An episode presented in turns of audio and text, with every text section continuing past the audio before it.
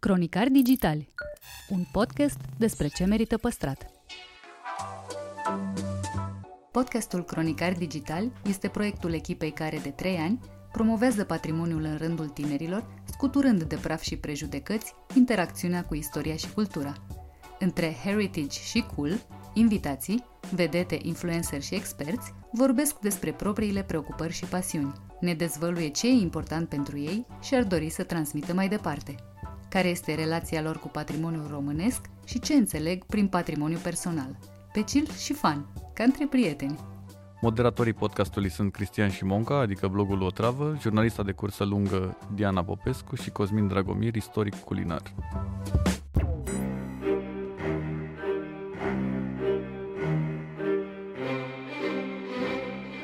Roman Tolici rememorează începuturile drumului în pictură și copilăria mereu antrenată pentru război din Basarabia sovietică. Atunci nu exista vreun avertisment la TV interzis copiilor sau cu acordul părinților. nu. De când erai conștient, trebuia să știi că lucrurile sunt grave. Pentru asta ți se aduceau diverse dovezi. Filme violente despre război, în care sacrificiul era pus pe primul plan, toate detașamentele noastre de octombrei, pionieri și mai departe aveau nume de eroi morți tragisimi, cât mai dement cu putință. Detaliază permanenta luptă cu propriile lucrări și dezvăluie ce înseamnă de fapt succesul în artă. Interviu în secțiunea Patrimoniu personal.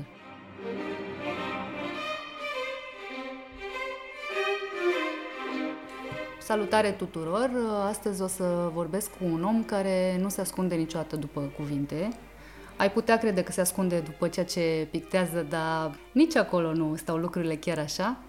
Fără alte introduceri, Roman Tolici, mulțam tare mult pentru participarea la Cronicari Digitali. Cu drag, cu drag, Diana.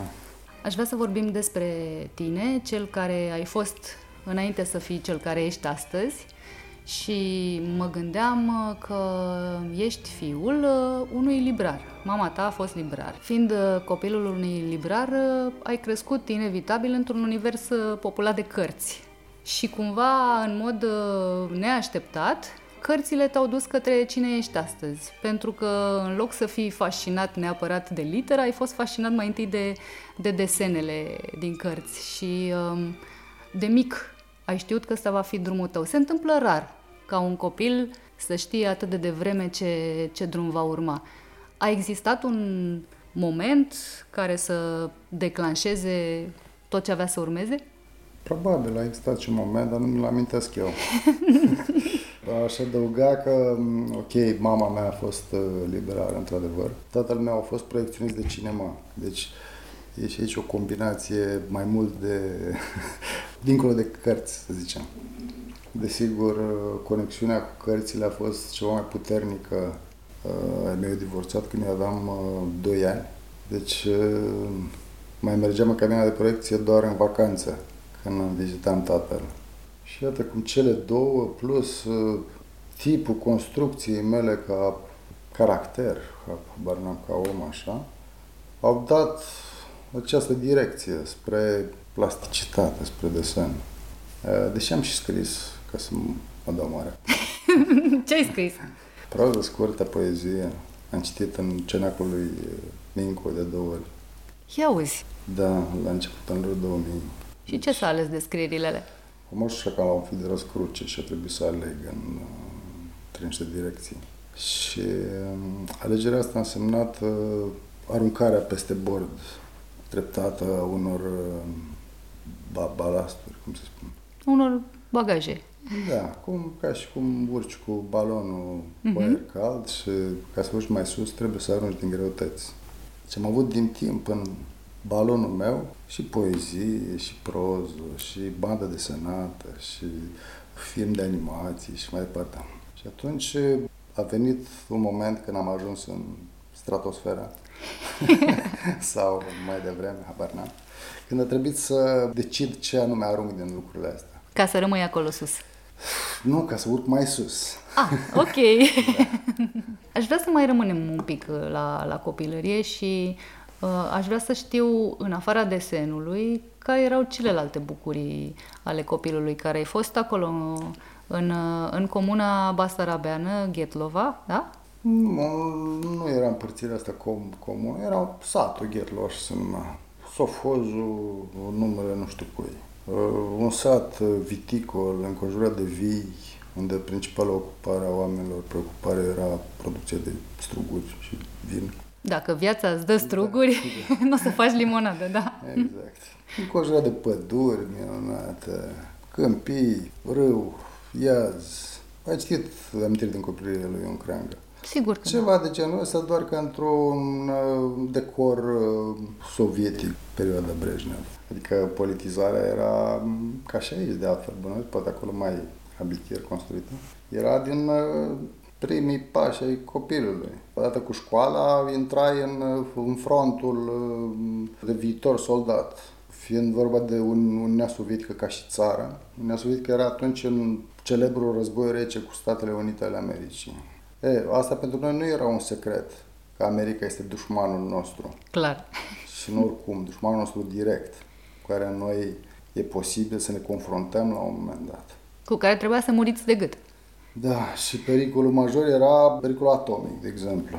Și în copilăria mea mă amintesc uh, despre... Buncăre, uh, adăposturi? Pre, pregătiri pentru așa, un, un de antrenamente care se făceau inclusiv în sate, în care toți oamenii trebuiau să-și pregătească beciurile pentru adăpost. Uh, prin sat umblau uh, oameni în combinezoane cu măști antigaz, izolau fântânile. La școală începând cu primul an de școală, ne se prezentau tot felul de afișe care ne se explicau urmările unei explozii atomice. Visele mele erau în jurul acestui pericol.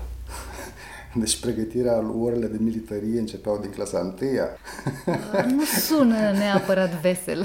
Nu sună vesel, dar pentru un copil asta era cumva distractiv. Era, o, era ceva aventuros. Da, și apoi moartea în sine în uh, Imperiul Sovietic avea un, un soi de altă consistență. Noi o priveam altfel pentru că eram în principiu mereu pregătiți pentru ea. Deci atunci nu exista vreun avertisment la TV interzis copiilor sau cu acordul părinților. Nu. De când erai conștient, trebuia să știi că lucrurile sunt grave. Și pentru asta ți se aduceau diverse dovezi filme violente despre război în care sacrificiul era pus pe primul plan. Până la urmă, murind pentru patrie era ceva Toți, eroic uh, din partea ta, da? Toate detașamentele noastre de octombrei, pionieri și mai departe aveau nume de eroi morți tragisem cât mai dement cu putință, cu, cu acoperind cu pieptul ambrazuri din care ieșeau gloanțe, arși în cuptoare, spânzurați, împușcați în cap. Numai lucruri de genul ăsta se întâmplau. Deci nu era o mare surpriză că noi în continuare ne pregătim de un război, la timp cât uh, trecutul nostru era glorificat pentru, pentru o altă mare tragedie, respectiv Marele Război pentru apărarea patriei, cum spuneam noi. Deci se întâlneau lumile astea, lumea aia idilică, viticolă, cu uh, peisajul ăla de vis exact. și coșmarul ăsta pentru care erai pregătit exact. în permanență. Da. Ok. Mi se pare o performanță că toți uh, copiii acelei perioade, mă rog, măcar parte din voi ați ajuns niște oameni normale la, la maturitate. Nu, și pentru, ca și copii, asta vreau să spun, că pentru noi ca copii, orele de militarie erau cele mai palpitante. Pentru că, da, învățam cum să punem o mască antigaz, eram puși la cunoștință cu armele, e, ni se dădeau să le atingem, să tragem cu ele. Interesant. Tot era interesant pentru mine. Fetele ce părere aveau despre asta? Uh, fetele urmau să îngrijească răniții. Aha, bun. Deci totul era eroic. Totul era bine pus da, la punct da, și eroic. Jocurile noastre erau despre război. E foarte puțin război în lucrările tale. Da, da, e puțin. Sau e undeva în, ca, ca substrat, pentru că eu n-am uh, ajuns să simt, uh, ce puțin, violențe extreme asupra mea. Datorită contextului istoric uh, am reușit să scap și de armata sovietică și de cea românească. Ei, deci, dublă performanță, da, aplauze! Da, da. Deci nu e, e așa mai mult o, ca și cum am văzut un film de Tarantino, tip sovietic. Aha, ok. În schimb, sunt mulți copii în lucrările tale și mă întrebam dacă încerci să păstrezi ceva din, din propria ta copilărie, dacă există lucruri pe care ai vrea să te asiguri că nu le pierzi. Poate, adică e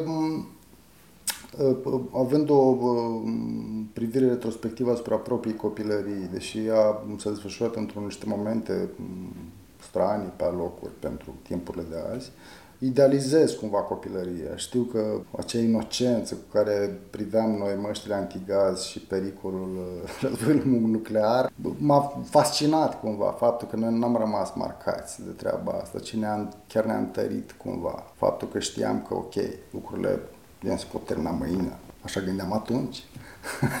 deci asta Lucrurile în general de... se pot termina mâine. Da, da, da cu siguranță. Și doar că de multe ori uităm aceste lucruri și ne concentrăm pe niște drame minore, cel mai adesea, și le exacerbăm așa, în interiorul nostru. E inocența asta despre care vorbeai ceva ce vrei să păstrezi, măcar parțial? E cumva o, o, o fereastră prin care privesc lucrurile. Ca și cum aș privi niște atrocități prin Uh, ochii unui copil sau niște evenimente istorice majore prin ochii unui copil. Și atunci uh, mi le pot apropia cu mai multă ușurință, știi? Și le pot transmite mai departe senzația lor, fără a crea în om uh, tensiuni drastice, disconforturi majore, ci mai degrabă să-l invite la o reflexie Uite, să trecem de la inocență la adolescență. Voiam să te întreb uh, cum a fost uh, adolescența ta. Cel puțin dintr-una dintre lucrările tale se poate trage concluzia că a fost palpitantă. Mă refer la Sweet Putna, care e despre o întâlnire erotică lângă un cimitir.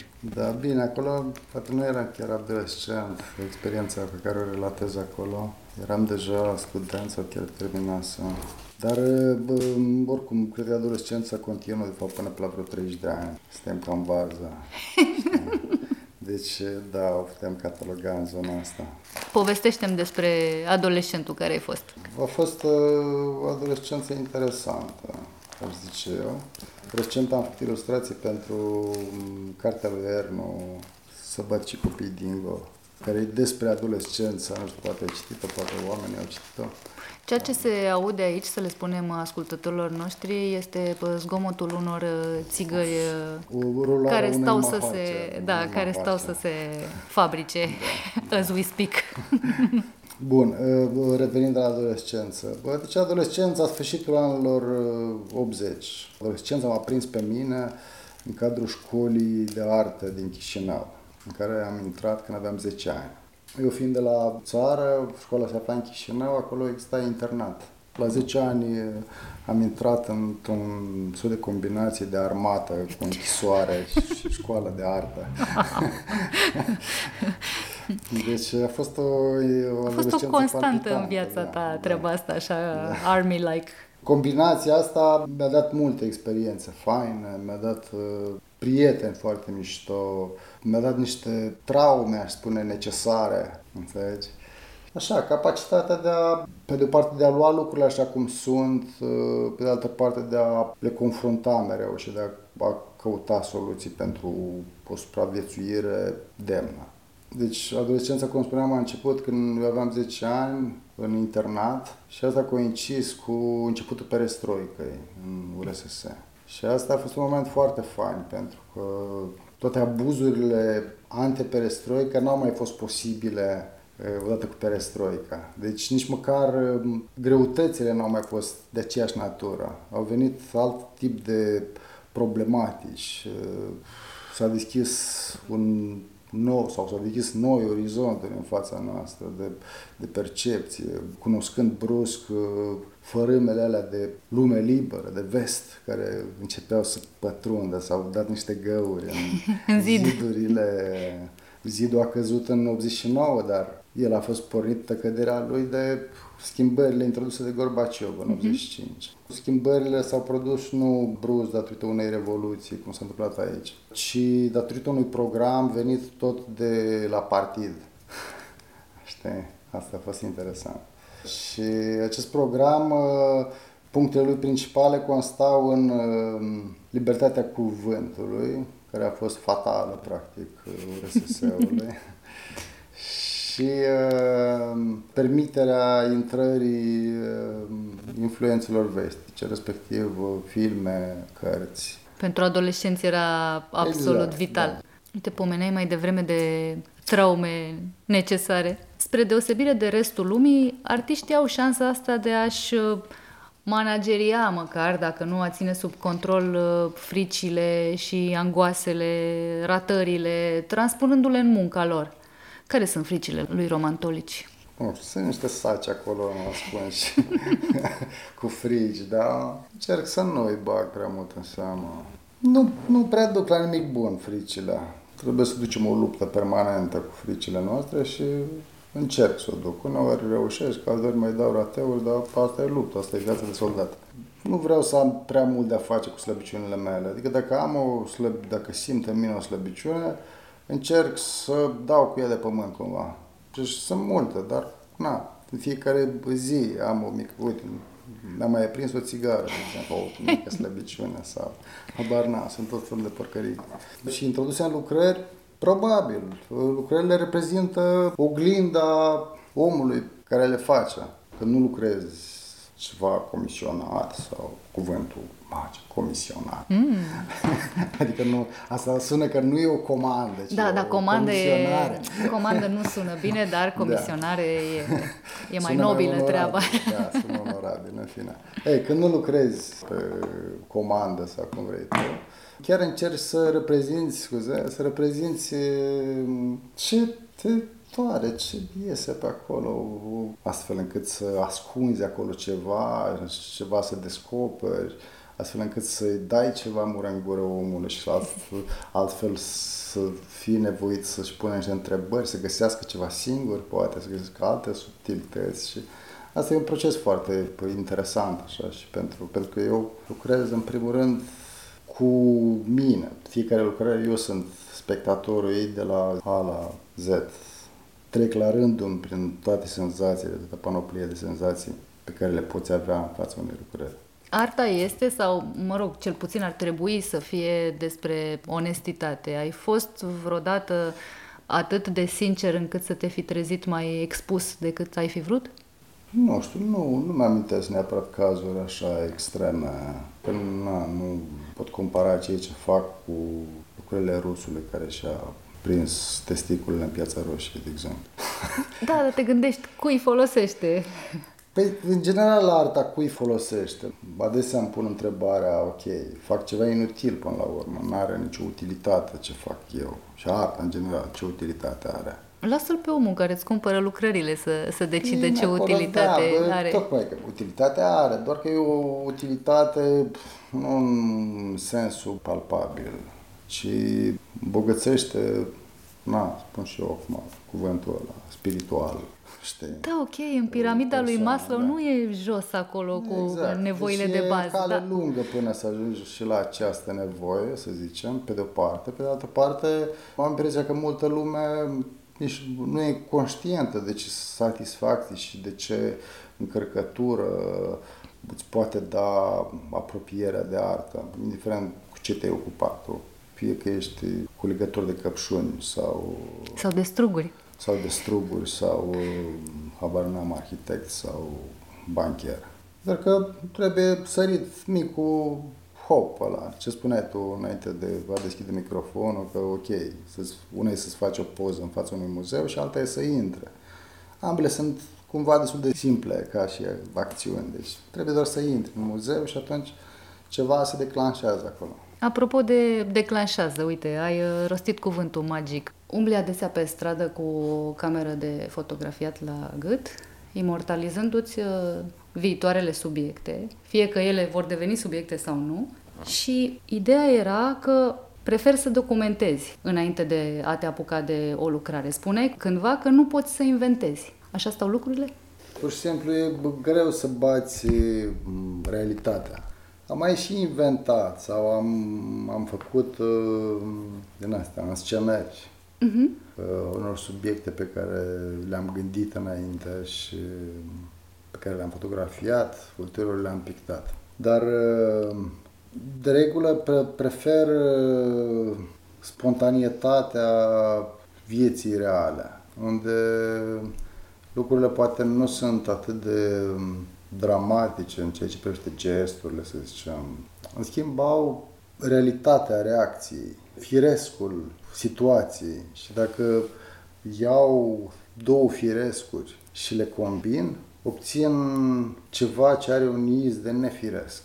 O chestie de genul ăsta. Și de-aia port tot timpul aparatul la mine pentru că nu se știe ce firescuri nefirești pot prinde în drumurile mele. Eu călătoresc destul de rar, merg doar cu treabă în străinătate, de exemplu. Uh-huh. Și vrea cum îl petrec pe aici, tot pe câteva străzi și atunci zici ok, și de unde vin subiecte și așa. Subiectele tot din cap vin, din propriu istoric, coroborat cu diverse alte experiențe, cu lucruri citite și mai departe, dar substanța, naturile statice pentru asta sau modelele pentru asta, mi le iau din mediul înconjurător.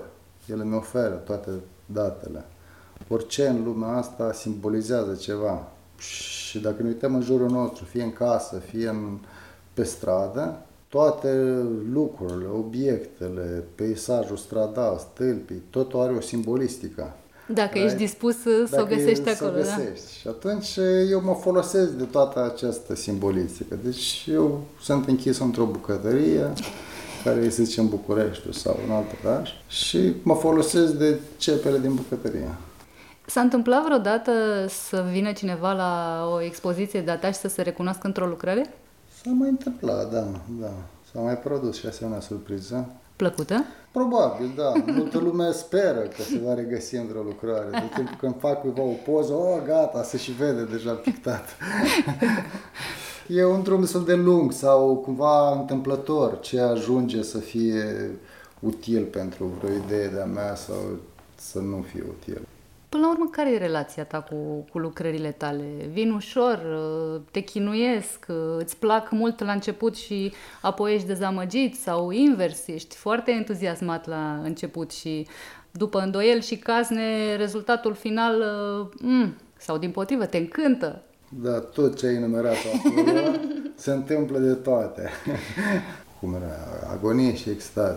Deci se trece de mai multe ori prin uh, malaxorul ăsta la acestor două extreme. Uh, și da, unele lucrări um, pot părea mie dezamăgitoare la început, să mă chinui foarte mult la ele și mi s-a întâmplat chiar să renunț pur și simplu, să rup o pânză, să o tai, să o fac bucăți, să o arunc la gunoi sau să pornesc ceva, să fac o lucrare doar așa, mai mult ca o pauză între lucrări, fără prea multe gânduri în ea și să iasă de fapt o lucrare foarte puternică și plină de substanță. Se întâmplă ceva pe parcurs? Probabil, da. Se cere Se ea... întâmplă tot timpul lucruri pe parcurs, pentru că, ok, eu adesea când încep o lucrare mă bazez pe un soi de intuiție, că ceva acolo este, într-o vagă umbră unei viziuni. Și eu mă apuc de ea. Nu de fiecare dată foarte convins că ceva va ieși mișto. Și atunci, pe parcurs, lucrând la ea, mă și gândesc la ea. Și gândindu-mă la ea, eu încarc cu gândurile mele. Adaug, modific, până ajung eu la miezul problemei. De ce am ales eu subiectul ăsta? De ce m-a atras această fotografie? Această surprindere a unui moment care toate astea, până la urmă, vin, în cazul meu cel puțin, la un nivel destul de subtil. Nu, nu prea dau cu barosul. Dar se întâmplă ca o lucrare să te surprindă până și pe tine? În forma ei finală? Sau în ceva ce scoate la iveală pe parcurs? Da, da, se întâmplă, se întâmplă adesea, da. Asta e ce caut, să mă surprind cu ceva. Când văd că lucrarea nu m-a surprins încă, lucrez la ea până mă surprinde. Mă de... de codițe. De codițe, până mă surprinde, exact. S-ar putea crede că recunoașterea și statutul și o anumită cotă la care ajunge un artist echivalează cu, cu fericirea lui. Ți se întâmplă să te mai nefericească arta? Da, fericirea legată de artă nu cred că e legată de statutul, cota, succesul, ce însemna aia. Totul doar e relativ. Și atunci de unde vine fericirea în artă? Uh, fericirea vine de producere efectivă, de dragul artei și de dragul meu. Le fac lucrurile pentru mine, să mă fericesc pe mine, să-mi dau mie un sens existenței mele. Publicul prim sunt eu. Pe mine, dacă mă mulțumește, ok, o arunc mai departe în, în public. Rupeți-o în bucăți sau jucați-vă fotbal cu ea sau faceți ce vreți, bucurați-vă sau nu. Eu am viața mea cu fiecare dintre lucrurile mele, este una intimă și ea când se consumă, se consumă. După aia, relația intimă a lucrării cu alte persoane deja e treaba persoanelor și treaba lucrării. Când am o viziune și vreau să văd cum o să arate treaba asta, uite pe ce format o să fie și stau și fac calculele și aștept cum o să vină pânza, cum o să vină șasiu, fac între timp schițe, fac fotografii, mă uit la fotografii vechi, fac combinații. Tot procesul ăsta e așa foarte încărcător pentru mine, de un, un sens ce fac și de ce fac și de ce trăiesc până la urmă. și asta e fain.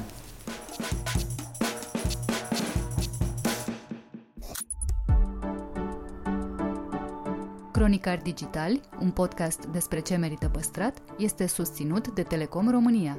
Partenerul nostru crede în importanța fiecărei povești și în puterea tehnologiei de a ne reconecta la emoție.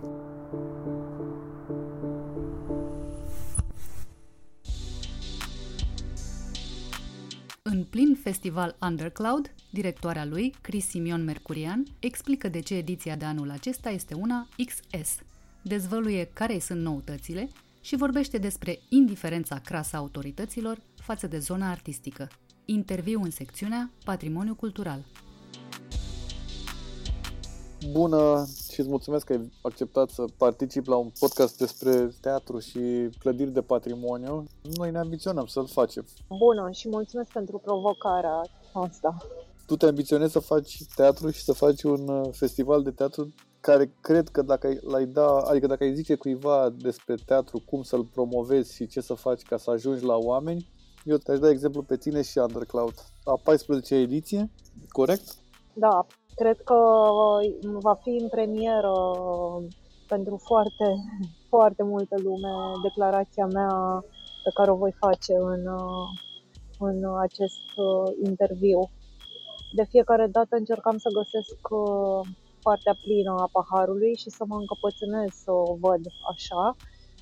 Este prima ediție de Undercloud în care m-am hotărât să văd și partea goală și să mă încăpățânez în lipsa sprijinului pe care uh, nu l-am avut anul acesta din partea autorităților. De la Primăria Capitalei niciun fel de sprijin, iar de la Ministerul Culturii o pomană, că nu aș putea o să numesc altfel, respectiv 40.000 de lei, un fel de plombă. Nu știu, probabil că au fost banii care ne-au rămas, uh, habar n-am, Înainte cu două luni de a începe festivalul, le-am spus colegilor mei că anul acesta, în loc de ediția 14, vom face o conferință de presă în care vom uh, justifica de ce lipsește Undercloud de pe harta culturală bucureșteană, indiferent cu pandemie, fără pandemie, că așa acum găsim justificarea cu pandemia. Nu avem bani pentru cultură că e pandemie. Din păcate, nu avem bani pentru cultură este de foarte mult timp. Răspunsul acesta uh, din partea autorităților îl primesc de foarte multe ediții, doar că nu l-am făcut public. Cred că dacă uh, aș uh, fi tăcut și ediția aceasta, m-aș fi făcut de cât să mă simt un fel de complice la această atitudine pe care autoritățile o au. 80% din, din festival este susținut de sponsori, de partenerii privați. Și dacă nu ar fi ei, acest festival nu ar exista pe hartă. E puțin, ne, e un pic derizoriu ca Bucureștiul să nu financeze uh, un uh, eveniment, o experiență care dovedește de atâta timp cât de necesară este. Ai declarat că ediția din 2021 e una XS, dar nu pentru că ți-ai dorit asta sau v-ați dorit asta. La ce te referei? Uh, păi este ediția cea mai concentrată și ediția care, din păcate, prezintă cele mai puține evenimente uh, din cei 14 ani, pentru că nu am avut finanțări, pentru că din ce am reușit uh, să strângem de la sponsor nu ne-a fost suficient decât uh, să desfășurăm festivalul uh, pe cele 10-14 zile, așa cum am obișnuit bucureșteni. Fapt pentru care sunt șapte zile mari și late, din care trei au fost dedicate copiilor pentru ateliere de teatru pentru copii și adolescenți și au rămas patru zile pentru spectacolele de adulți, pentru lansările de carte, pentru spectacolele lectură și oricât de mulți prieteni au fost implicați în această ediție, nu este corect. Totuși este un festival de teatru independent. Are nevoie de susținere. Undercloud-ul prin cantitate a fost extrem de selectiv. Aproape că noi am riscat și ne-am pierdut prietenii care nu au înțeles că într-o stagiune, de exemplu, nu au scos un spectacol care să se ridice la, la ținuta undercloud-ului sau la rigorile artistice pe care le impunem și nu am selectat spectacolul respectiv și atunci colegii noștri s-au supărat, nu au înțeles că ținem la o anumită uh, uh, ștachet, că am ridicat ștacheta la un anumit nivel sub care nu coborâm și ne-am încăpățânat să rămânem la modul acesta. Și încăpățânarea aceasta ne costă. Cantitatea în undercloud a fost asumată orice am avut în program a fost uh, justificat estetic, artistic, în contextul social și cultural al um, ediției în care era selectat. N-a fost oricum și doar de dragul de a mai bifa uh, o seară într-un festival.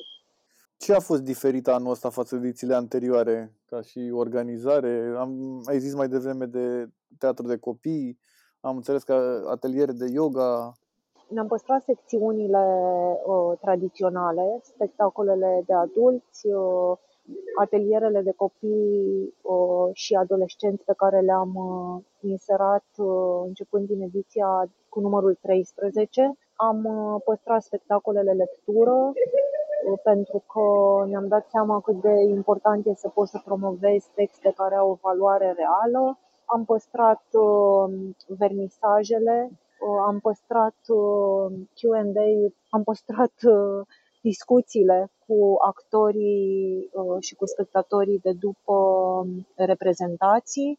Cu ce am venit nou? Am venit cu un atelier de yoga pentru actori, care este susținut de o actriță, de Dana Rusu. Am venit nou cu o, o expoziție video a Cătălinei Flăminzeanu, care este fotograful Uh, tradițional al uh, festivalului și ne-am gândit uh, că merită să expunem o parte din starea acestui festival și pe video. Am venit nou cu terasa literară Undercloud, unde poți să stai după spectacol seara și Uh, să citești uh, bucăți din uh, dramaturgia contemporană împreună cu actorii. Am venit cu nou cu lansările de carte cu specific teatral, respectiv lansarea regizorului Alexa Visarion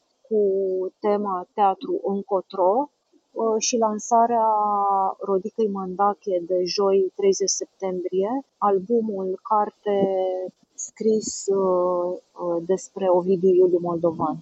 Am mai venit cu ceva uh, unicat, cu textele în premieră scrise de doi dramaturgi pentru proiectul Grivița 53. Grivița 53 a lansat o invitație către dramaturgii contemporani, atât din România cât și din alte țări și am început să primim texte în premieră și Undercloud este ramba lor de lansare, iar în ediția cu numărul 14 am început această aventură. Miercuri uh, va fi textul scris de Nora Yuga și Angela Baciu pentru Grivița 53, care se numește 53 de stări și vor interpreta Maya Morgenstern și Carla Maria Teaha în regia mea.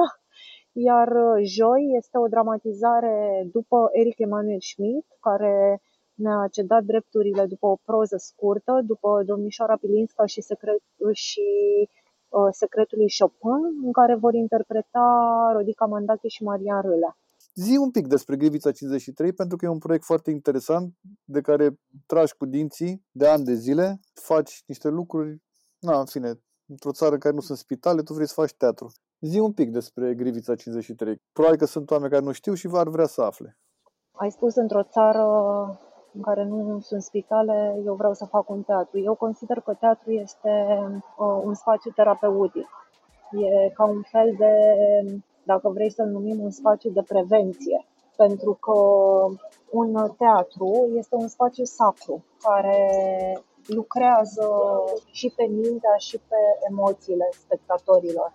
De aceea vreau să fac un teatru altfel, care din punctul meu de vedere nu există în acest moment. Există în, există în alte spații culturale cu care m-am intersectat și care m-au inspirat să visez la uh, acest demers nebun și sper din tot sufletul să se întâmple pentru că reacția ctitorilor este fabuloasă și mai mult decât atât am uh, reușit să câștigăm un grant uh, la fondurile norvegiene de 2 milioane de euro. uh, doar că ne suntem în momentul acesta tot la mâna primăriei capitalei, pentru că avem nevoie de autorizația de construcție. Și dacă nu o vom primi în uh, timp util, vom pierde banii.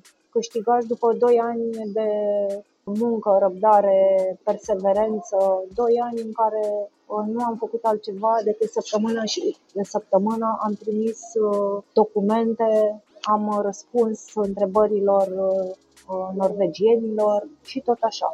Și în acest moment uh, așteptăm un certificat de urbanism uh, corect, pentru că ni s-a eliberat un certificat de urbanism uh, greșit, care este în contradictoriu cu primul certificat eliberat de aceeași instituție în 2019, certificat în baza căruia noi am depus la aceste fonduri, am luat avizul de la monumente pentru că avem pe teren un monument clasă B și iată-ne într-un alt absurd care ține tot de instituția pe care o tot amintesc în, în acest dialog cu tine.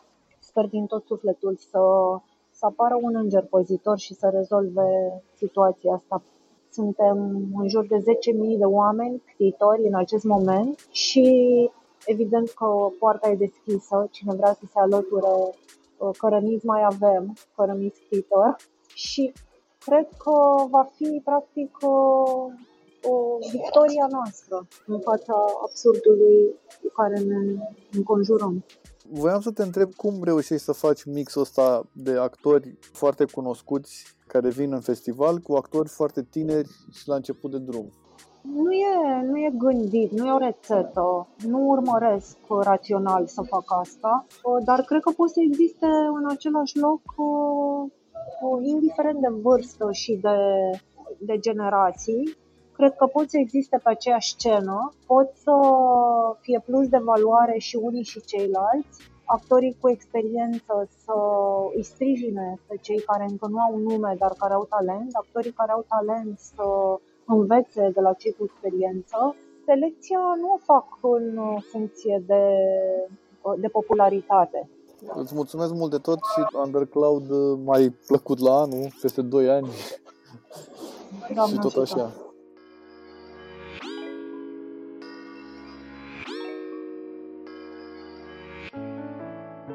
Rubrica Patrimoniu Cultural. Este susținută de Raiffeisen Art Project Stagiune Virtuală, platforma de mecenat cultural care de 20 de ani facilitează accesul la manifestări culturale și creații artistice valoroase,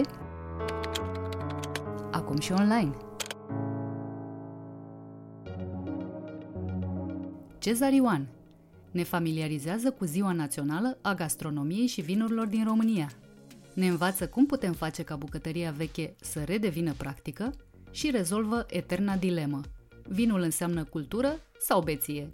Titlul a fost așa, Vinul bun curat de țară, o poșircă acro-amară și ascund niște defecte și ascund originea și ascund uh, niște probleme de igienă. Am fost la un uh, astfel de producător, am intrat să cumpărăm vin atunci. Înainte să intre în magazia unde avea butoaiele, a dat cu un băț în ușă și nu înțelegeam de ce ca să fugă șobolanii.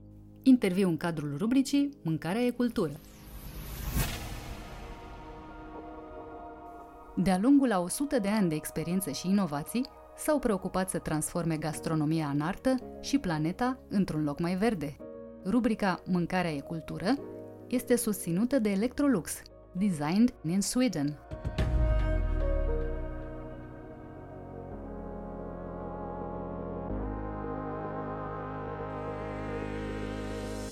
Salut Cezar și mulțumesc mult că ai acceptat invitația mea la rubrica Mâncarea e cultură în cadrul podcastului Cronicar Digital. Bună și mulțumesc pentru invitație. Nu e întâmplător aleasă data de astăzi, e joi 30 și pe 3, de fapt duminică, anul acesta pică pe 3, sărbătorim Ziua Națională a Gastronomiei și Vinurilor din România, un proiect inițiat de amândoi, împreună cu șef Nicol Ontras, Vreau să te întreb ce, ce se întâmplă anul ăsta, ce ai fi vrut să se întâmple și, în general, avem o lege, ce facem cu ea? Uh, da, Ziua Națională a Gastronomiei și Vinurilor din România pică în fiecare an uh, în prima duminică a lui octombrie și un lucru important de ținut. Ce aș fi vrut să văd cu această ocazie? Aș fi vrut să văd mai multă mândrie. Aș fi vrut să văd uh, mai multă energie, mai mult angajament, dacă îl pot numi așa, în special din partea cramelor producătoare de vin. Vinul fiind domeniul de care eu mă ocup uh, și vinul fiind parte integrantă din gastronomie, mi-aș fi dorit să văd un entuziasm și o energie mai mare din partea cramelor de a sărbători această zi cu vizibilitate. De a invita de la furnizori locali, producători locali de brânză, mezeluri, carne uh, și așa mai departe, până la aduce celebrity chefs și televiziuni la ei la, la crame și a genera acolo uh, dorința consumatorilor de a participa. Asta mi-aș fi dorit. Mi-aș fi dorit să văd în București o săptămână uh, românească, mi-aș fi dorit să văd în retail o săptămână a gastronomiei și vinurilor din România. Există retailer care au săptămâni tematice, etnice, săptămâna italiană, săptămâna grecească și așa mai departe. Mi-ar fi plăcut să existe cu aceeași ocazie și o săptămână românească. Dar nu bănuiesc că nu doar în București, pentru că ai menționat doar Bucureștiul, la fel de bine poate fi oriunde. Bineînțeles. Bineînțeles, mi-ar fi plăcut să văd asta la pensiuni, mi-ar fi plăcut să văd asta în stațiunile care sunt accesate de români în perioada cu pricina. Mi-ar fi plăcut să văd că ideea despre valoarea gastronomiei și vinurilor din România a pătruns în mintea celor care se ocupă cu vânzarea de gastronomie și vinuri din România, în primul și în primul rând. Cum ai fi văzut aceste evenimente, clar așa, fizic? Ce ar fi trebuit să se întâmple, ce ar fi trebuit să facă oamenii? Cum am celebrat ziua? Din punctul meu de vedere, este genul de sărbătoare care mai degrabă se trăiește decât se povestește.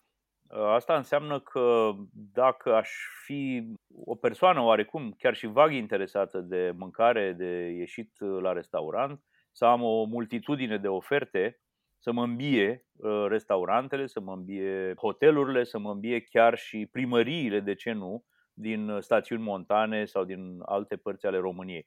Să am o paletă largă de evenimente între care să pot alege. Sigur că din tot uh, conceptul ăsta ar trebui să facă parte și muzica. Oamenii trebuie să se distreze și să prețuiască gastronomia românească. De la meniuri care sunt vândute în anumite restaurante până la seri tematice în care vine un bucătar, gătește ceva special, vine cineva și care cântă, lumea să meargă să se simtă bine. Vorbim de o lege a gastronomiei și vinurilor din România, ceea ce e un concept extrem de lax, adică ă, chiar și un Sauvignon Blanc ă, devine, să spunem, este din România dacă e cultivat și vinificat la noi. Ce, ce înseamnă românesc? În primul rând aș vrea să precizez ce, să, să spun părerea despre ce înseamnă lege. Legea nu obligă, legea permite. Asta e foarte important. Permite și atrage atenția asupra faptului că există ceva de sărbătorit. Asta e uh, baza. Ce este românesc? N-aș vrea să limităm românesc la naționalitatea pe care și-o declară fiecare la recensământ. Românesc este ceea ce este produs și consumat pe actualul teritoriu al României fie că vine dintr-o influență, nu știu, maghiară, evreiască, rusească, grecească și armânească și așa mai departe. Deci tot ceea ce se produce și se consumă pe teritoriul României a căpătat în timp uh, acel twist, acea, cum să spun, uh, amprentă locală, iar în măsura în care produsul respectiv este și consumat cu frecvență destul de mare, putem spune că este românesc. Nu știu dacă ești în sentimentul meu. Da, tu ai scos mai uh, anii trecuți una dintre cărțile publicate de tine, poartă titlul de gastronomie românească de secol 21 Și vreau să te întreb cum ai defini această gastronomie contemporană. Am mărturisesc că atunci când am documentat respectiva carte, eram destul de încredințat că nu o să găsesc foarte mulți am făcut-o cu bucătari profesioniști și eram încredințat că nu o să găsesc foarte mulți bucătari care să se laude și să practice această gastronomie românească adusă în modernitate. Lucru care s-a și întâmplat. Pe de altă parte, îmi doream să atrag atenția că riscăm să pierdem, tocmai prin lipsa acestor rețete, că riscăm să pierdem, sau prin puținătatea lor, că riscăm să pierdem un întreg patrimoniu de cultură gastronomică. Cum văd eu? Văd uh, ca inspirați din trecut, din mâncarea nu neapărat a străbunicilor, nu, nu neapărat din mâncarea getodacilor sau a voievozilor români, ci din mâncarea bunicilor și din mâncarea pe care am, ne făceau mamele noastre, să transformăm, să extragem de acolo și să gătim cu mijloacele moderne, cu tehnologiile moderne, cu priceperea modernă nutrițională, uh, mâncăruri cu foarte mult gust pe care copiii noștri să le iubească mai departe. Crezi că dacă nu le-am moderniza pe noile generații, s-ar putea îndepărta de mâncarea bunicilor noștri, de mâncarea cu care am crescut noi? Să spunem, cei 40, 50, 60 de ani. Știm cu toții că, de pildă, copiii, dacă nu sunt uh, educați de mici, hai să zic educați, Uh, nu mănâncă mâncăruri verzi, nu mănâncă o mulțime de alte lucruri. Mâncarea asta trebuie practicată. E greu pentru omul modern de la oraș, pentru mamele moderne de la oraș să mai stea să gătească, nu știu, oala de 100 de sarmale care să țină o săptămână. Totul e pe repede înainte și atunci, inclusiv bucătăria veche trebuie cumva abordată astfel încât să fie practică. Încât mamele care astăzi au copii de 4, 5, 6, 7 ani să poată găti, să se simtă îndemnate să gătească rețete românești, sigur adaptându-le la viteza de lucru, la timpul limitat pe care omul modern îl are, la atenția limitată pe care copilul din ziua de astăzi o are. Pe vremea mea erau două ore de emisiune la televizor, iar seara nu puteai să ieși să te joci pe afară. Stăteai cu părinții în casă, cu bunicii în casă vedeai bunica cum gătește, vedeai bunicul cum, uh, nu știu, face țuică și așa mai departe. Lucrul ăsta nu prea se mai întâmplă astăzi. Copilul, dacă stă seara în casă, stă pe tabletă sau stă la televizor, dacă nu stă pe internet, pe cine știe ce site-uri. Ori de aici poate porni, de la constatarea acestui fapt simplu că s-ar putea ca copilul modern și rigorile nutriționale moderne să nu mai permită neapărat slănină la 5 dimineața, slănină cu țuică, Uh, sarmale la 7 dimineața și nu știu ce fel de alte mâncăruri care pot fi grele. Trebuie să le aducem, din, măcar din punctul ăsta de vedere, oarecum în modernitate. Nu știu dacă m-am făcut înțeles. Pentru că și noi înregistrăm dimineața, e 9 și jumătate, e probabil unul dintre extrem de puținele momente în care interlocutorul nu face poftă. Pentru că, da, nu aș mânca sarmalele acum, le-aș lăsa pentru mai pe seară. Trecând um, peste această poveste de patrimonializare uh, a unor rețete, pentru că nu toate, unele funcționează în continuare la fel de bine, altele, da, nu mai gătim cu său de perinichi de vacă sau uh, mămăliga aceea în pături, care este o odă adusă grăsimii. În schimb, există în, uh, în activitatea ta, există un exemplu de valorificare a unui ingredient, a unui preparat din patrimoniul național, aducerea lui la București, ai numit Revoluția Pleșcoi și aș vrea mult să vorbești un pic despre povestea asta și să o extinzi dacă ar merita sau dacă ar trebui să facem acest lucru cu alte preparate. Și normal, nu vorbim de București, vorbim de oriunde, nu știu, habar nu am, șoncul la Timișoara. Trebuie să povestesc puțin și ar putea să dureze. Eu sunt buzoian, din copilărie luasem uh, contact cu cârnații de pleșcoi, cu pastrama de pleșcoi și cu produsele de tipul ăsta. Am plecat la, Bucur- la București, am locuit 30 de ani acolo. La un moment dat uh, m-am întâlnit și am intersectat două grupuri, niște prieteni din copilărie din Buzău și niște prieteni din București. Cei din Buzău au venit cu cârnați de pleșcoi, unde ne-am întâlnit cu toții. I-am mâncat, am constatat cu toții cât de deosebiți sunt ei, cât de diferiți față de majoritatea cârnaților și cineva a spus acolo, bă, ce mișto ar fi să găsim în București așa ceva. De aici, cu 200 de euro și cu sprijinul unui prieten, am pornit o firmă de distribuție care a adus a, a veritabilii cârnați de pleșcoi făcuți acolo în București și a început să-i promoveze în meniurile uh, de restaurante. La vârful activității firmei respective, când încă mai eram acolo, aveam 120 de restaurante care găzduiau pe meniu cârnații veritabili de pleșcoi.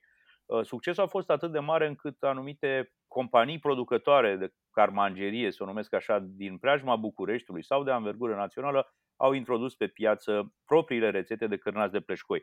Ideea de atunci a fost că dacă numim un produs, uh, îi dăm o, cum să spun, conotație de origine, apoi nu doar rețeta importantă, ci și originea respectivă. Locul în care am mâncat oaia, uh, iar, tipul de iarbă pe care l-am mâncat, toată priceperea asta locală, pe de o parte, asta e povestea. Pe de altă parte, m-am inspirat, trebuie să recunosc că atunci din uh, manifestul și din practicile mișcării slow food din Italia, care au zis că cultura fără să-i angajeze pe oameni și să le aducă o bunăstare locală e doar ceva cu care să te lauzi la zile de sărbătoare. În schimb, cultura gastronomică, care are o valoare economică, este mult mai tangibilă, mult mai interesantă pentru producătorii de orice fel de produs uh, alimentar. În momentul în care uh, producătorul de cărnați de pleșcoi a putut să-i vândă în București și a început să înregistreze niște venituri semnificative din asta, angajamentul și atașamentul lui față de produsul respectiv a crescut. Interesul lui de a crea evenimente care să-i aducă turiști, uh, consumatori direct la el, la atelier, la fel a crescut. Poate că și interesul uh, deținătorilor de pensiuni, și nu poate, asta s-a întâmplat sigur, în zonă a crescut și atunci au început să ia naștere evenimente în sate care altfel nu aveau niciun fel de atractivitate turistică. Au intrat bani în comunitate și asta e foarte important și asta trebuie replicat peste tot pe unde se poate. Fiecare zonă a României are specificul ei pe care nu-l poți întâlni în altă parte. Ciorba de burtă nu e specifică tuturor regiunilor din România, hai să fim serioși. Sarmalele se fac într-un fel în Bucovina, în Maramureș și în alt fel în Oltenia și în Dobrogea. Chiar se fac diferit în mod istoric, în mod, cum să spun, permanent. Și dacă oamenii pot fi învățați, dacă producă micii producători, chiar și punctele de gastronomie locală, gospodăriile individuale, domnule, o gospodină într-un sat are o rețetă extraordinar de bună de I don't know. Punem acolo puncte, puncte și completăm cu ce vrem. Lucrul ăla merită să fie cunoscut, lucrul ăla merită să-i aducă bani, lucrul ăla merită să atragă atenția uh, unei pături mai largi de potențial clienți și turiști către o anumită localitate, către o anumită zonă, către un anumit tip de, de mâncare. La fel și cu băuturile, la fel și cu sucurile, la fel și cu dulcețurile și așa mai departe. Deci, uh, cultura gastronomică trebuie să rămână vie, ar trebui să și crească. Dacă ne uităm cu jind așa și cu invidie la uh, satele din Italia care au festivalul, nu știu, trufelor, pastelor de casă, pastelor făcute de copii și așa mai departe, lucrurile astea ar trebui să le mm, imităm, să le dezvoltăm și să beneficiem de ele. Ar fi un uh, foarte important motiv pentru cei care nu-și mai găsesc nimic de făcut în țară și decid să plece, să rămână aici și să beneficieze de pe urma unui patrimoniu pe care l-au moștenit. O să deviez uh, un pic, dar doar un pic de la titlul rubricii, dar vorbim de gastronomie, iar vinul e parte integrantă a gastronomiei. Uh, să mergem în zona de băutură, uh, e cultură, băutura e cultură, vinul mă refer, și te întreb câtă beție și câtă cultură e într-o sticlă de vin? Și, și. N-aș putea să... Nu. În primul rând de plăcere, este atenție. Nu dai un vin pe gât. Nu-l dai cu cana, așa, cu găleata, gâl, gâl, gâl, gâl, gâl. Întotdeauna îl sorbi, întotdeauna îl miroși la început, după aia îl pui un pic pe limbă, îl plescă un pic. Atenția înseamnă deja un efort de gândire și din punctul ăsta de vedere mm, e cultură și nu-i beție. Sigur că pe, la anunți, botezuri, cumetrii și alte instalări de Windows care se prelungesc, poate să devină și beție. Dar niciodată beția de vin nu e ca beția de vodcă. Băutorul de vin e jovial, în, în general.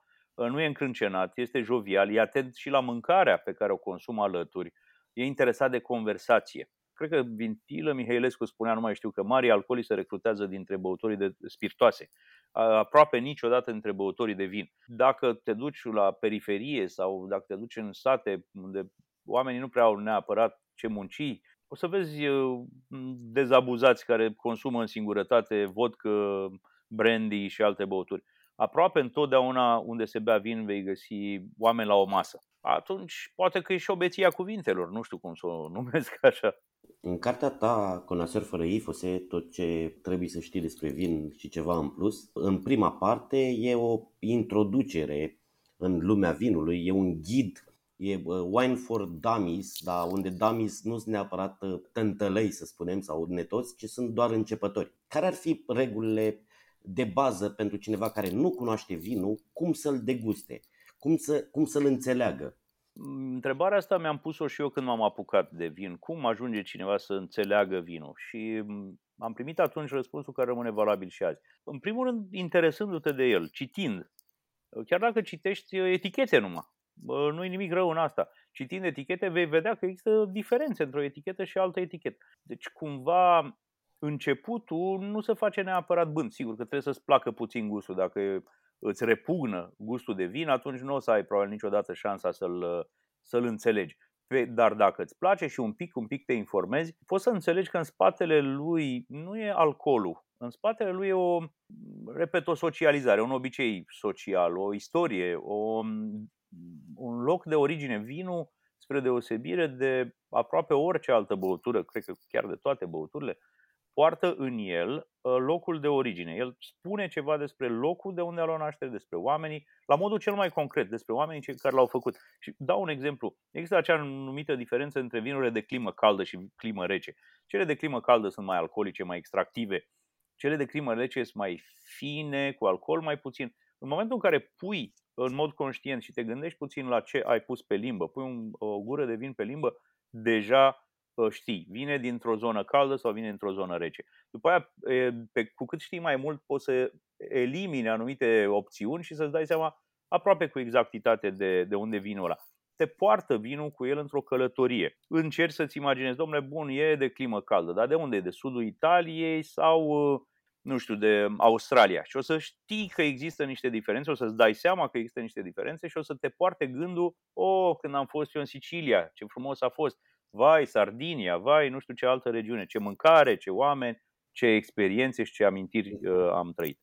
Dar tu când spui uh, o să știi lucrurile astea, înseamnă prin exercițiu, pentru că dacă sunt la primele 5 etichete diferite degustate, nu o să fac această diferență. Și vreau să te întreb care sunt pașii.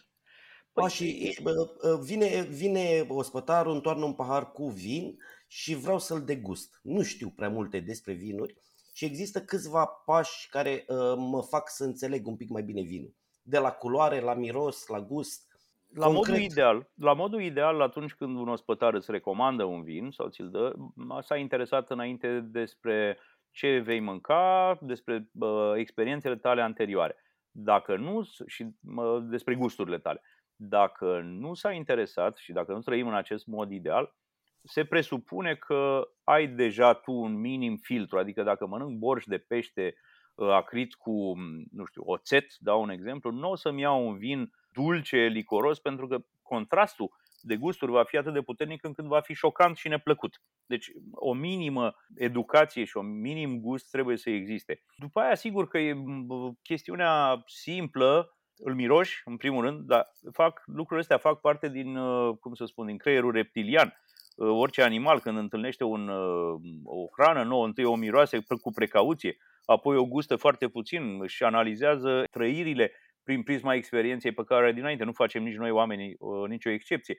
Dar abia după ce l-ai mirosit și ai constatat, domnule, nu miroase respingător, l-ai gustat și zici, doamne, nici nu gustă respingător, decizi dacă mai departe îi dai curs sau nu îi dai curs, dar dacă ai comandat, să sperăm că îi dai curs și nu îl, uh, îl arunci. Dacă ceva nu-ți place, și e foarte simplu, până la urmă trebuie să-ți placă un produs, nu trebuie să-l bei un vin, nu trebuie să-l bei că au spus alții că e bun trebuie să îți placă ție. Și asta e poate prima lege, că subiectivismul este lege. Spuneai că la primele cinci vinuri sigur că nu știi, n-ai un sistem de referință suficient de vast, dar e valabil pentru orice.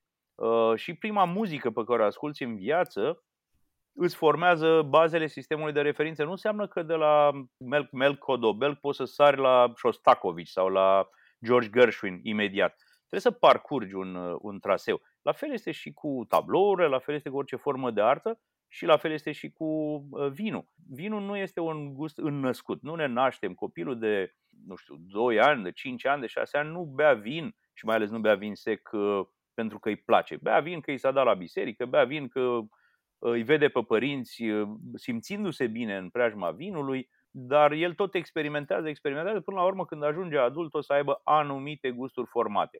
Când vorbim despre Ziua Națională a Gastronomiei și Vinurilor din România, și vreau să mă întorc aici, culturile vii, culturile care nu au fost întrerupte, cum a fost și a românească de 40 și ceva de ani de sărăcie, comunism, prostie și așa mai departe, în culturile respective, gastronomia și băutul vinului au rămas lucruri vii pe tot parcursul vieții oamenilor care au trăit atunci. Adică un uh, italian născut în anii 70 în Italia, uh, el a văzut acasă la el, bându-se vin, gătindu-se cu plăcere și cu pasiune, oamenii vorbind despre mâncare și vorbind despre vin.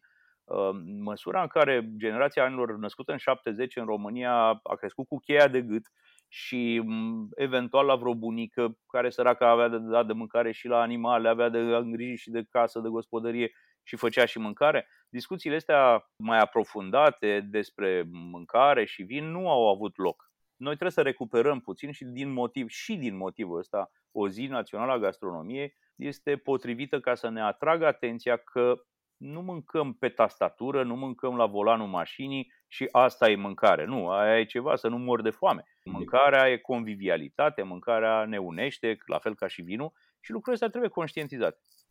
Aș vrea să lămurim un mit care funcționează încă, probabil, nu știu, cel mai cunoscut mit din uh, industria vinurilor. Vinul din pastile, uh, de fapt sunt mai multe aici, vinul din pastile uh, slash e mai ieftin să-l faci din struguri și celălalt celebru vin de butuc, ăla, sănătatea curată, că cel de la sticlă e, nu știu, e o travă sau musai dătător de dureri de cap. Aș începe cu prima chestie și aș spune că dintre toate produsele alimentare, vinul este singurul care are o lege în toată Europa. Deci este reglementat atât de strict până la nivel de cantități de substanțe admise, practici, um, trasabilitate. Salamul nu are asta, cârnații nu au asta. Eventual, în țările dezvoltate au niște consorții care reglementează pe suprafețe mici anumite tipuri de rețetă. Vinul are o lege pe tot uh, cuprinsul Europei și nu e întâmplător pentru că el e foarte important și poartă foarte multă plus valoare și poate fi păstrat pe, și transportat pe distanțe lungi. Cârnații au un termen de expirare, salamul are un termen de expirare, până și brânza poate să aibă un termen de expirare, depinde de care, de care este. Vinul reprezintă și înglobează o plus valoare care aproape întotdeauna se întoarce într-o măsură destul de mare la locul de origine.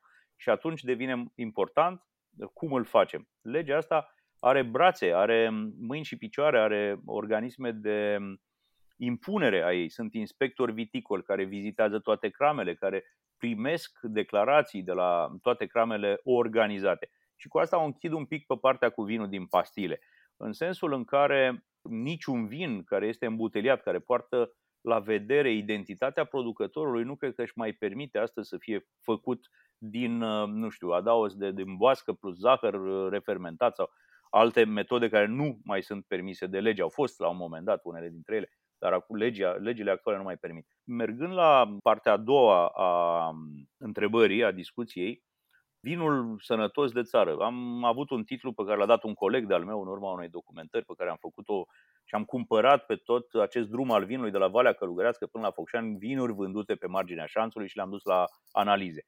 Titlul a fost așa, Vinul bun curat de țară, o poșircă acro-amară. De ce? Pentru că din 15 probe, cred că am luat atunci de vin și datele le-am dat la laborator, una singură era ce, ce spunea respectivul vânzător că este, dar de o calitate foarte proastă. Adică era din soiul respectiv de struguri, la volumul alcoolic pe care îl declara el. Restul, 14, erau neconforme. Spunea că are 12% alcool și avea 8 Ă, spunea că este făcut din struguri de merlot și era făcut din ă, hibrizi direct producători. Ă, spunea că e demisec și era demidulce. Și aș demonta acest mit că vinul făcut în gospodărie este în mod obligatoriu mai bun sau mai sănătos. Un lucru îngrozitor, dar e adevărat. Majoritatea micilor producători care fac vin pentru așa zisul consum curent, dar ajung să-l vândă, nu dețin niciun fel de mijloc tehnic de a determina cât sulf este cât zahăr este în vin. Ei spun așa, după cum li se pare că e clientul. Ce caută clientul? Domnule, vreau un vin roșu puternic. Îi spun că e un vin roșu puternic și ascund niște defecte și îi ascund originea și îi ascund uh, niște probleme de igienă am fost la un uh, astfel de producător, am intrat să cumpărăm vin atunci. Înainte să intre în magazia unde avea butoaiele, a dat cu un băț în ușă și nu înțelegeam de ce. Ca să fugă șobolanii de acolo. A făcut gălăgie să fugă șobolanii, să nu-i vedem. Pare rău că oamenii încă trăiesc cu această fantezie că orice e de la țară e bio și că orice uh, vin de țară este bun. Nu este. În realitate, riști să înghiți la sulf acolo până te plictisești. Riști să ai o cantitate de zahăr adăugat, zahăr din ăsta sintetic, adăugat acolo pe care n-ai mâncat într-un an de zile. Soiurile românești și acum vorbim de unele soiuri care sunt străvechi, unele care au apărut în urma cercetărilor, ă, mai de curând vorbesc de câteva decenii, putem să ne mândrim cu ele, putem să le scoatem așa în lume, să le trimitem, nu știu, în Franța și în America și să și placă. Cred că putem să ne mândrim că le avem în primul rând. Să recunoaștem și să ne mândrim că ele există. Dar asta nu înseamnă neapărat că ele sunt și bune. Trebuie să experimentăm, nu eu și tu, ci cei care produc vin, să vedem ce se poate scoate cel mai bun, cel mai mult din aceste soiuri românești. Soiurile internaționale, pe de altă parte, își datorează celebritatea faptului că ele sunt bune aproape peste tot unde au fost plantate. Dau producții consistent uh, volumice și valorice de calitate. Există studii, uh, cercetări aprofundate și extinse asupra modului de cultivare și de transformare a lor în vin. Trebuie să urmărim cu soiurile tradiționale, soiurile autohtone, să urmărim acest gen de experiment și studiu care s-a făcut pe soiurile internaționale și să încercăm să scoatem tot ce este mai bun din ele. Aș împărți lumea vinul, soiurilor de vin din punctul ăsta de vedere în trei și nu în două. Aș împărți-o între soiuri cum e feteasca neagră, să dau un exemplu, sau băbeasca neagră, care sunt uh, soiuri vechi românești, între soiurile noi românești care sunt obținute în anii 90, 90 și ceva, gen Novac și Negru de Drăgășani, prin, în urma unor cercetări, și aș mai împărți-o în uh, soiuri internaționale care sunt atât de diferite atunci când sunt cultivate în România și dau exemplu tămâioase, albusuioacei, care nu sunt neapărat soiuri românești, dar sunt cultivate de multă vreme la noi și se exprimă uh, olfactiv, gustativ, în moduri foarte diferite de soiul de origine. Sper să nu greșesc, sper să nu mă contrazică niște cercetători mai dibaci decât mine, ampelograf și așa mai departe, dar uh, Busuiaca de la noi, foarte diferită de soi original crescut acum în Franța. La fel și tămâioasa, nu seamănă deloc aproape cu, mă rog, amintește, dar nu seamănă, se exprimă foarte diferit, ă, făcută în cotnari față de, nu știu, un ce sud al ă, Greciei. Deci așa le-aș împărți. Și, mă rog, există și categoria sori internaționale ă, care se exprimă aproximativ la fel, indiferent unde ar fi ele cultivate avem nevoie de diferențiatori. Cabernet Sauvignon face toată lumea. Frâncușă nu face toată lumea. Negru de Drăgășani, ca să dau exemplu de roșu, Cabernet cu, uh, cu alt vin roșu. Băbească neagră, nu seamănă. Pe de altă parte, lumea nu are nevoie numai de vinuri extraordinare. Lumea are nevoie și de vinuri de zi cu zi. De vinuri pe care să le poți bea la o masă de prânz, să poți să bei o sticlă în doi și să-ți facă o oarecare plăcere, fără să te oblige să reflectezi, uh, nu știu, filozofic la ceea ce ai în pahar. La final noi avem o rubrică. This is excellent. Doamnelor și domnilor, Madlena Săptămânii. What is this? Schwarzwälder Kirschtort. Să ne povestești așa despre o rețetă, despre un preparat din copilăria ta, la care ți-a marcat copilăria. Vai de mine. Trebuie să aleg numai unul, da? Da, da, da. Cea mai de impact, o să fie puțin rușine acum, dar n-am ce să fac. Cea mai de impact uh, și care mi-a rămas foarte, foarte vie în memorie este parizerul prăjit cu ochi în el. Și după o felie de parizer pusă în tigaie, să umflă așa, să face ca o pălărie, după care întorci concav așa și în concavitatea respectivă spargi un ou și mai păstrezi în tigaie până când el... Uh, parizerul un pic mai grosuț, felia așa, Eventual, la final, pui și un pic de brânză de burduf, dacă se poate. Trebuia să aibă membrana ca să devină... Da, da, da, da, ca să-l țină și să capete forma aia de vârf de obuz, așa, nu știu cum să o numesc.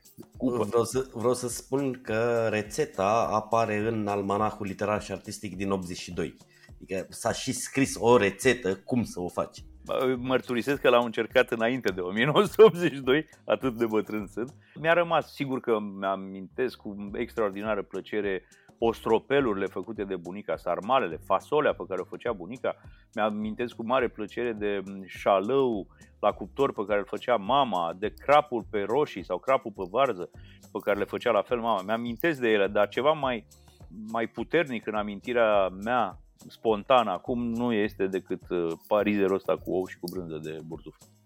Îți mulțumesc mult, Cezar, și noi ne auzim uh, săptămâna viitoare. Îți mulțumesc, îți mulțumesc și la mulți ani gastronomia și vinurile din România.